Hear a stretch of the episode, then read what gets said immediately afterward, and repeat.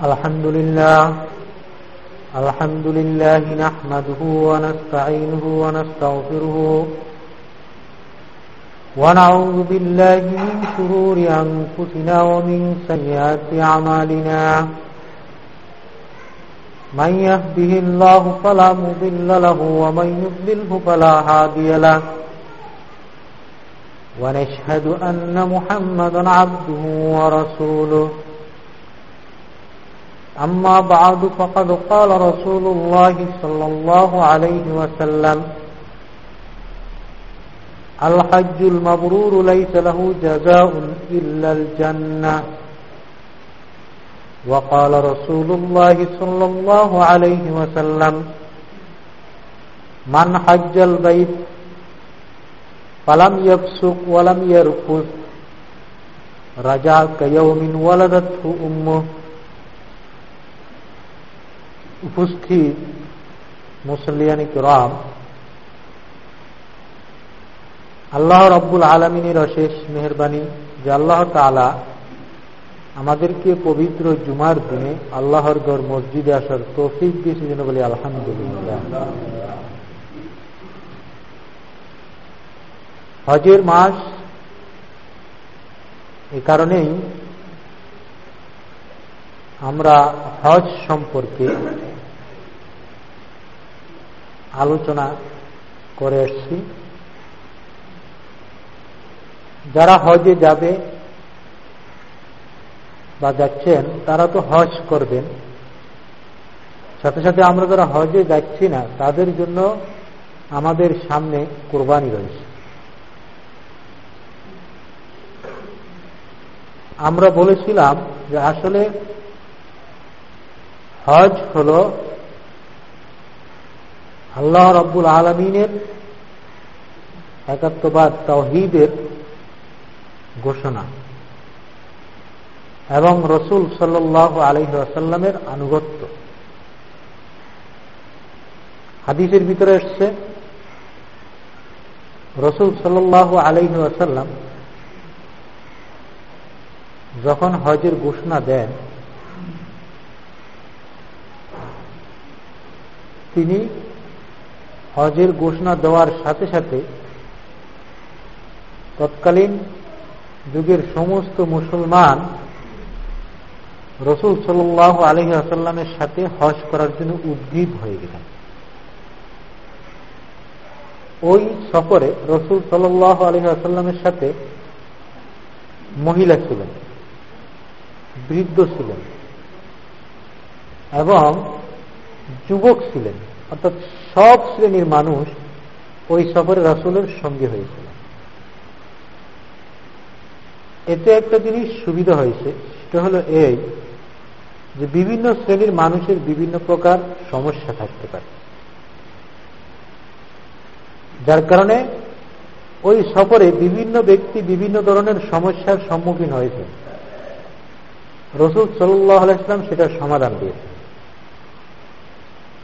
সুতরাং কেমন পর্যন্ত যারা হজের সফর করবে, কার কি সমস্যা হতে পারে, সেটা আর রসুল সাল্লাম সমাধান করে দিয়ে গেছে।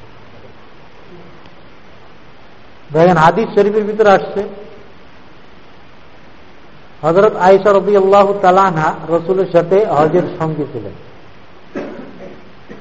মক্কায় পৌঁছার পরে হজরত আয়সা রবি আল্লাহ তালানহা কানতেছে রসুল সাল্লাহ ইসলাম দেখেন যে হজরত আইসারদুল্লাহ তালানহা কান্নাকাটি করে। রসুল সাল্লাহাম জিজ্ঞেস করলেন হে আয়সা তোমার কি হয়েছে? লাল লাইতে নাচিসতে। সম্ভবত তোমার মাসিক এসে গেছে। তাহলে নাম, ইয়া রসুল্লাহ বলল হ্যাঁ হ্যাঁ আল্লাহ রসুল। এখন দেখেন হজ করতে গেছে মদিনার থেকে তখনকার যুগে মদিনার থেকে মক্কায় আসা, সেটা কিন্তু সহজ কথা। এখন এখন দ্রুত গাড়িতে যাইতে প্রায় আধ ঘণ্টা সময় লাগে। গাড়িতে যাইতে। তখন তো সেটা হেঁটে আসতে হতো, অথবা উঠে করে আসতে হতো কম সময় রসুল সাল আলী আলিহাসাল্লাম তাকে বললেন ইফ আলী মা ইয়ফ আলুল হাজ গাইরা আম তাতুফি বিল বাইত। বলতে যে একজন হাজি সাহেব যে সমস্ত কাজগুলি করে তুমিও তা করতে থাকো, তবে বাইতুল্লাহ তোয়াফ করতে পারবে না। কারণ বাইতুল্লাহর তোয়াফ সম্পর্কে আসছে যে বাইতুল্লাহ শরীফের তোয়াফ করা আর নামাজ এই দুইটা জিনিস পবিত্র অবস্থা ছাড়া সম্ভব না। হজরত আই শরদি আল্লাহ নাপাক হয়ে গেছেন। সুতরাং তাকে বাইতুল্লাহ তোয়াফ করতে পারবে না। তবে ইফ আল ইমা ইয়াফ আলুল হাজ। একজন হাজি সাহেব যেই কাজগুলা করতে থাকে, তুমিও সেই কাজগুলা করো। বুঝাইতে চেয়েছিলাম যে এই হজের সফরে একজন মহিলা যখন হজ করতে যাবে আর তার যদি এরকম মাসিক হয়ে যায়, তাহলে তার সমাধান রসুল সাল্লাম দিয়ে দিচ্ছেন না? ইফালি মা ইয়াফালুল হাজ। একজন হাজি সাহেব যা করবে, তুমিও তাই করতে থাকো। গাইরা আন্তা তুমি বিল ভাই তুমি বাইতুল্লাহ তোয়াফ করতে পারবে না। হজরত আসমা বিন্তু উমাইস রবি আল্লাহ তালানহা তিনি রসুল সাল আলহাসাল্লামের সাথে এই হজের সফরে সঙ্গী ছিলেন। এই মহিলা তিনি গর্ভবতী ছিলেন। ঠিক আছে? গর্ভ অবস্থায় রসুল সাল্লাহামের হজের সফরের সঙ্গে ওই সফরের ভিতরে হজরত আসমা বিনতে উমাই রবি আল্লাহ তালানা সন্তান প্রসব করলেন রসুল সাল্লাহ আলাইসলাম তাকেও সমাধান দিলেন যে একজন মহিলা যখন সে ওই সফরের ভিতরে এরকম সন্তান প্রসব করবে তাকেও সমাধান দিলেন যে তুমি একজন হাজি সাহেব যে কাজগুলা করতে থাকি সেগুলো তুমি করতে থাকো। তবে বাইতুল্লাহ অফ করতে পারবে না। সুতরাং আরও একটা সমাধান বের হলো যে একজন মহিলা হজে গেছে, তার যদি এরকম একটা সমস্যা হয়, তাহলে কি হবে?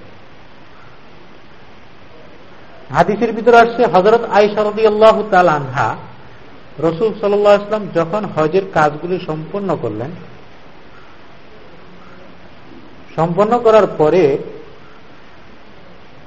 সমস্ত হাজিরা, রসুলের সঙ্গীরা মক্কা থেকে মদিনায় ফিরে যাচ্ছে হজরত আইসারদি আল্লাহ তালানহা আবারও কামতেছেন কামতেছে এই জন্য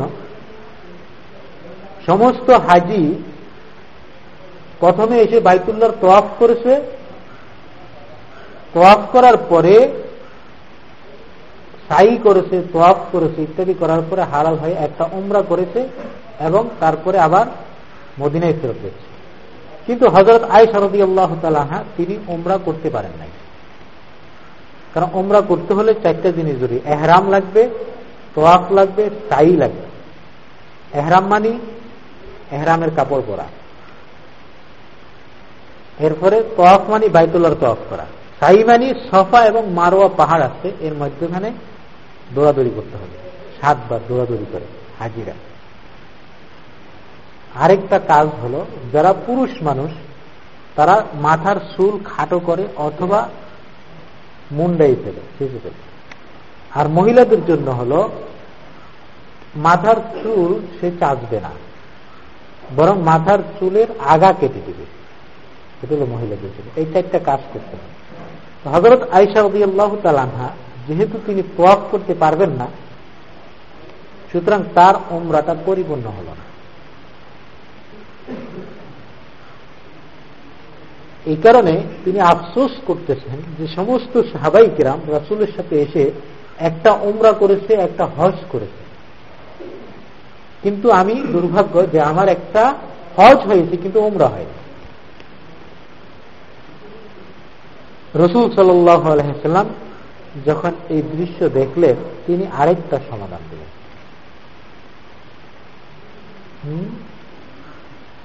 হজরত আব্দুর রহমান এবনে আবি বকর, তিনি হজরত আয়সা রবি তালানহার ভাই।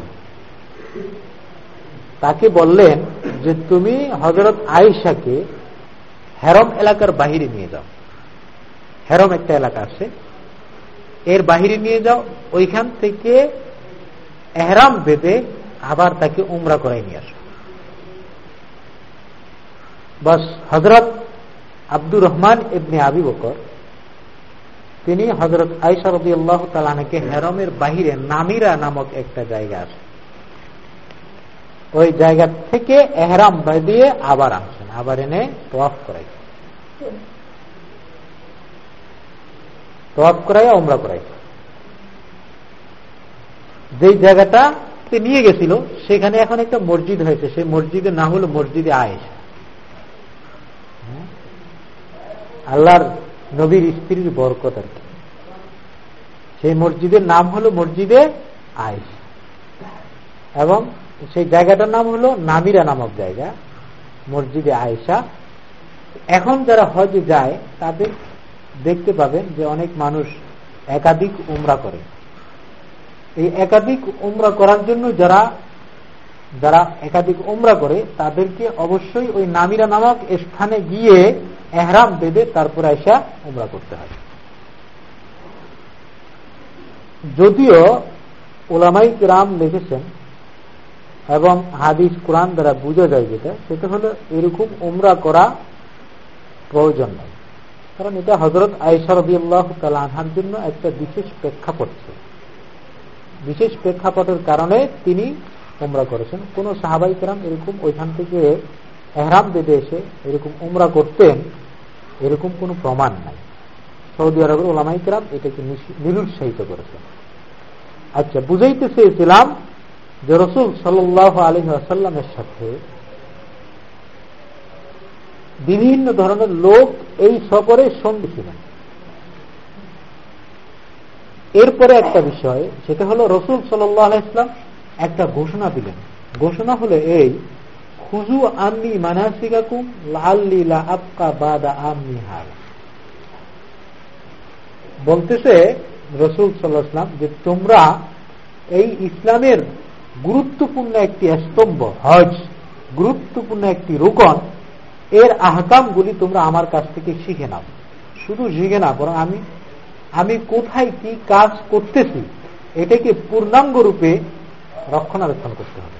এটা রসুল ঘোষণা দিলেন। কেন ঘোষণা দিলেন? রসুল সাল্লাম বললেন লাল লীলা আপকা বাদা আমি হাজা হইতে পারে যে আমি এই বৎসরের পরে আর বেশি নাও থাকতে পারি। এই কথা যখন রসুল সাল্লাম ঘোষণা দিচ্ছেন মুসলিম শরীফের হাদিস বলতেছে, কুল্লুহুম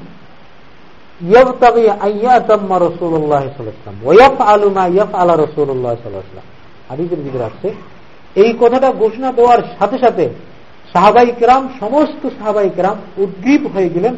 রাসুল সাল্লাহামের দিকে তাকাই থাকলেন যে রাসুল কোন জায়গায় কি কাজটা করে এবং কোন সময় কি কাজটা করে সেটাকে হেফাজত করার জন্য। কুল্লুহুম ইয়াহতাম্মু আইয়াক্তা দিয়ে বি রসুল্লাহ সাল্লাহাম কোন কোন বর্ণতা রসুল সাল্লাহ ইসলাম সাথে অসংখ্য সাহাবাই কিরাম ছিল। এখন কাছে কাছে তো আর সব সাহাবাই কিরাম থাকতে পারে না। সুবিধার জন্য যাতে সাহাবাই কিরাম রসুলের কাজকর্মগুলি দেখতে পারে এবং রসুলের কাছ থেকে হজের আহকামগুলি শিখতে পারেন এই জন্য রসুল সাল্লাহ ইসলাম ওটের উপরে সাওয়ার হয়ে হজ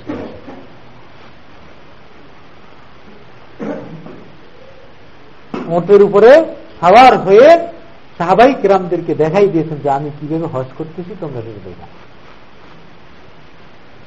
এই জন্য দেখেন, যে কথাটা বারবার বোঝানোর জন্য চেষ্টা করে থাকি, সেটা হলো এই, আপনি এবাদত করবেন, আল্লাহর আহকাম মানবেন, যেটাই করেন না কেন, সেখানে থাকতে হবে রাসুলের আনুগত্য থাকতে হবে, অনুকরণ থাকতে হবে। রাসুলের অনুকরণ থাকবে না রাসুলের এতাত থাকবে না। এটা এবাদত হিসাবে পরিগণিত হবে না, প্রত্যাখ্যান। এটাই হল হজ। এই জন্য বলতেছিলাম, কুল্লুহুম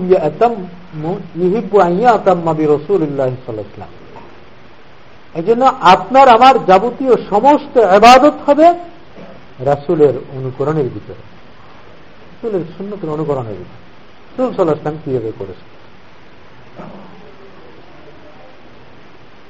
হল একটা বিষয় যে আমার হজ হবে একমাত্র রসুলের অনুকরণের ভিতরে এবং শুধু হজ নয়, আপনার যাবতীয় এবাদ সমস্ত এবাদতের ভিতরে আপনাকে রাসুলের অনুকরণ থাকতে হবে। অন্যথায় সেটা গ্রহণযোগ্য না রসুল সাল্লাহাম বলেন মা নাহামিলা আমালান লাইসা আলাইহে আমরুনা। যে ব্যক্তি কোনো আমল করল, আর সেখানে রাসুলের অনুকরণ থাকল না বহু আরব্য সেটা প্রত্যাখ্যান। স্পষ্ট কথা। এই জন্য বলতেছিলাম, এক হজ হল রাসুলের অনুকরণ। আরেকটা জিনিস হজের থেকে আমরা যেটা শিখতে পাই, হজের থেকে যেটা শিক্ষা, সেটা হল হজ হল মুসলমানদের একটা ঐক্য। ইসলামী ভ্রাতৃত্ব, যেটাকে বলে। এটা হলো হজের একটা বিশেষ দিক আল্লাহ রব্বুল আলমিন কালামে পাকের ভিতরে এরশাদ করেন। আল্লাহ বলতেন ইন্নামাল মুমিনুনা ইখওয়াতুন ফাসলিহু বাইনা আখওয়াইকুম। আল্লাহ পাক বলতেছে, ইন্নামাল মুমিনুনা ইখওয়াতুন। যে সমস্ত ইমানদার এর হলো ভাই, পরস্পর ভাই। ইন্নামাল মুমিনুনা ইখওয়া। সুতরাং, একজন মুসলমান, সে বাংলাদেশি নাকি আমেরিকান নাকি ব্রিটিশ, এটা কোনো তার পরিচয় না।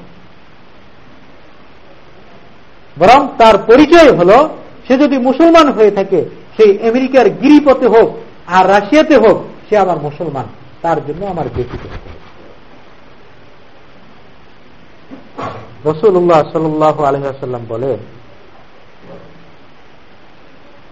যে, ইন্নামাল মিনুনা কাজাসাদিন ওয়াহিদিন। যে একজন মমিন আরেকজন মমিনের সাথে সম্পর্ক হল কাজাসাদিন ওয়াহিদিন। তার একটা বডির মতো। ইজাস্তাকাত আইনুহু ইস্তাকাত কুল্লুহু। যখন আপনার চোখে যদি আপনি ব্যথা পান, তা আপনার মুখে চিৎকার আসবে না? আপনি চোখে ব্যথা পাচ্ছেন, কিন্তু চিৎকার দিবে কে? মুখে। আপনার অন্তর থেকে ব্যথা আসবে হাত পা নড়তে থাকবে থাকবে না? রসুল্লাহ সাল্লাম বলতেছে, ইসলাম এবং মুসলমান হলো, এর হলো পারস্পরিক ভাই। আমেরিকাতে হোক, রাশিয়াতে হোক দুনিয়ার যে কোনো চন্দ্রে হোক, সূর্য হোক, যেখানে একজন মুসলমান ব্যতীত হবে, সারা দুনিয়ার মুসলমান ব্যতীত হবে। আজকে ফিলিস্তিনে আপনার আমার ভাই মরতেছে, ইরাকে আমার আপনার ভাইকে হত্যা করা হচ্ছে। হ্যাঁ?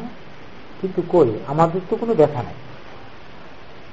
এর অর্থ হল যে আপনার আমার মুসলমানের দাবিদার কিন্তু অন্তরের ভিতরে কোন ইসলাম।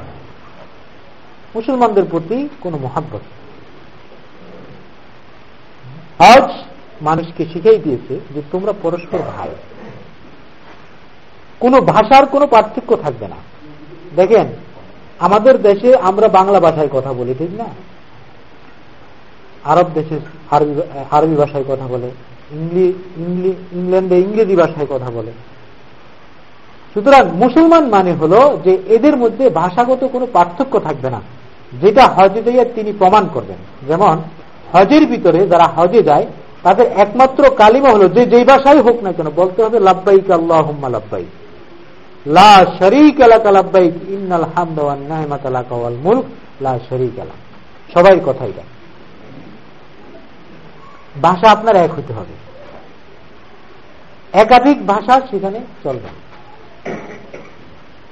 এরপরে দেখবেন আপনি যখন বাংলাদেশি যখন একটা দেশের ভিতরে বিভিন্ন দেশের মানুষ একাধিক বাঙালির পোশাক একরকম আরবিদের পোশাক একরকম পাকিস্তানিদের পোশাক একরকম তারপরে আফগানিদের পোশাক একরকম হ্যাঁ তারপরে যারা বাহিরে গেছেন তারা দেখবেন যারা মনে করেন আপনার আফ্রিকাতে আছে তাদের যে অভিনব পোশাক দেখলে আপনি হাসবেন। হ্যাঁ, তাদের একরকম পোশাক। আপনি দেখলেই বুঝবেন যে এরা আফ্রিকান। হ্যাঁ, একটা পোশাকের ভিতরে কমপক্ষে অসংখ্য জোড়াতালি থাকবে এবং সেটা বিভিন্ন কালারের থাকবে। ইন্দোনেশিয়ানদের পোশাক একরকম। হ্যাঁ এরপরে নাইজেরিয়ানদের একরকম। এরকম বিভিন্ন পোশাকের মানুষ আছে। কিন্তু আল্লাহ রব্বুল আলমীর দরবারে যখন আপনি উপস্থিত হয়েছেন হ্যাঁ আপনি যখন বলছেন, লাভদায়িক আল্লাহ, আমি তোমার দরবারে উপস্থিত হয়েছি। সুতরাং আপনার পোশাকের পার্থক্যটা ভুলে যেতে হবে। আপনাকে পড়তে হবে একটা এহরাম আর একটা চাদর। আর পোশাকের কোন ভেদাভেদ থাকবে পৃথিবীর ইতিহাসে সবচেয়ে বড় কলঙ্কজনক অধ্যায় হল কৃষ্ণাঙ্গ এবং শ্বেতাঙ্গদের ঐতিহাসিক যেই ভেদাভেদ চলে আসতেছে, ঠিক না? আল্লাহ রাব্বুল আলমী দেখেন, ইসলাম ইসলাম কত সুন্দর, ইসলাম কি, ইসলামী নিজাম কত সুন্দর। ইসলামের যুগে জাহিরিয়তের যুগে দুইটা জাতি ছিল, তাদের ভিতরে শত শত বৎসর ধরে বিভেদ ছিল। একটা হলো আউস জাতি, একটা হলো খাজরাজ জাতি। এরা কখনো সময় একই প্লেটে ভাত খাওয়া তো দূরের কথা, যেই ঘাটে তাদের ওট এক জাতির ওট পানি পান করত, ওই ঘাটে আরেক জাতির ওট কখনো সময় পানি পান করত না। ওট তাদের ভেদাভেদ তো এত পর্যায়ে ছিল যে তাদের পশু পাখির ভিতরে পর্যন্ত সেটা বিস্তার করেছিল। কিন্তু যখন ইসলাম আসলো, যখন মুসলমান, ইসলামের পতাকা তোলে তারা আশ্রয় নিল, আউস জাতি মুসলমান হলো, খাজরাজ জাতি মুসলমান হলো, আল্লাহ আসবাহাতুম বিনয় মাতি এহওয়ানা যে ইসলামের মতো নামত যখন তাদের ভিতরে আসলো, তো আসবাহাতুম বিনয় মাতি এহওয়ানা পরস্পর ভাই হয়ে গেল। এখন একই প্লেটে ভাত খায়। হ্যাঁ? এরকম এরকম পিপাসায় মরে যাচ্ছে আউস জাতির একজন লোক, কিন্তু খাজরাত জাতির লোক, সে তার পানি নেই, এই জন্য নিজের পানিটা তাকে দিয়ে দিয়েছে। পরস্পর বন্ধন সৃষ্টি করে দিচ্ছে, ভাই সৃষ্টি করে দিয়েছে। বেলালে হাফসি যে কৃষ্ণাঙ্গ ছিলেন এই কালো জাতি বেলাল, মদিনার মসজিদে এসে সে মোয়াজ্জিন নিযুক্ত হয়ে গেলেন। কোন বৈষম্য আছে যে কালো দেখে তাকে কি করতে হবে? দূরে রাখতে হবে? কালো দেখে সে হোয়াইট হাউসে উঠতে পারবে না। এরকম কোন বিধান ইসলামী আল্লাহ রাবুল আলমিন তাদের ভিতরে যখন দিন দিয়েছে, ইসলাম দিয়েছে তাদের মধ্য থেকে সেই ভেদাভেদ ভুলে গিয়েছে। হজ হলো দেখেন, হজ সমস্ত মুসলমানদেরকে এক জায়গায় একাকৃত করে বুঝেই দিয়েছে, এখানে কোনো কৃষ্ণাঙ্গ এবং শ্বেতাঙ্গের পার্থক্য থাকবে না। এখানে কোনো পোশাকার, পোশাকের বিভিন্নতা থাকবে না। এখানে কোনো ভাষার পার্থক্য থাকবে না। সবাই এক ভাষায় সকলের পরিচয় হবে একজন আল্লাহর গোলাম, এক রাসুলের আনুগত্যকারী সবাই বলতে হবে লাভবাইকে আল্লাহ লাভবাইক রাজা হোক বাচ্চা হোক, ফকির হোক, মিসকিন হোক তাকে পড়তে হবে এহরামের সাদা কাপড়, একই রঙের কাপড়। এই জন্য দেখেন, আল্লাহ রব্বুল আলমিন এই হজ হল মুসলমানদের জন্য একটা ভ্রাতৃত্বের বহিষ্কার দুনিয়াতে সবচেয়ে বড় পরিচয় হল ইমানি পরিচয়। কি পরিচয়? সবচেয়ে বড় পরিচয় ইমানি পরিচয়। ইমানি পরিচয় যদি না থাকে, তাহলে আর কোন পরিচয়ের কোন দাম নেই।